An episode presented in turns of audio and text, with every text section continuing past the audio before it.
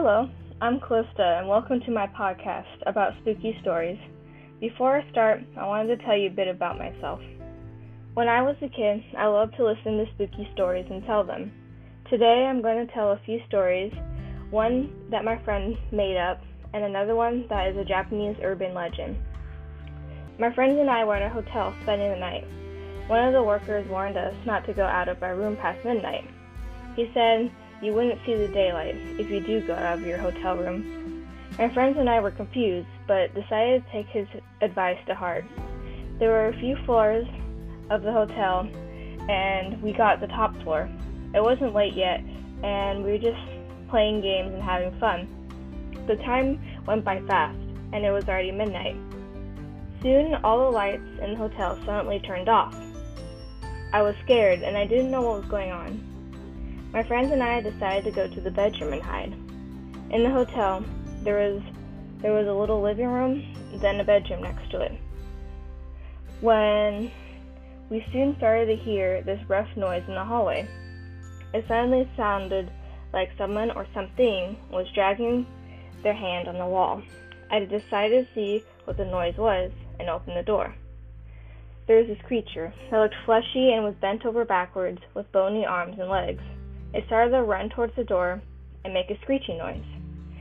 Then it was morning, and no one knew what happened except for the group of friends that disappeared at midnight. So that was the first story, and the next story is the Japanese urban legend called the Woman with a Slit Mouth.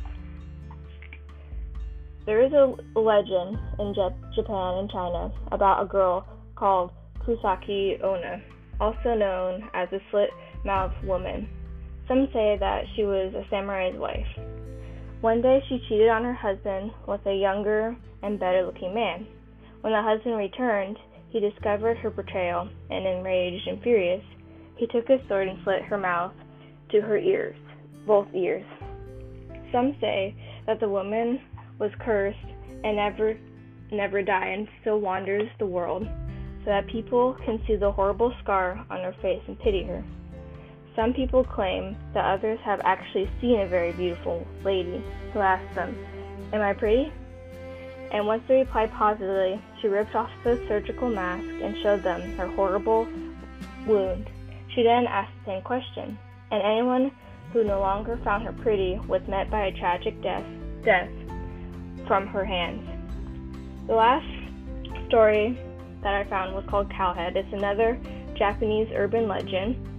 Cowhead is a scary story which can make you die from fright.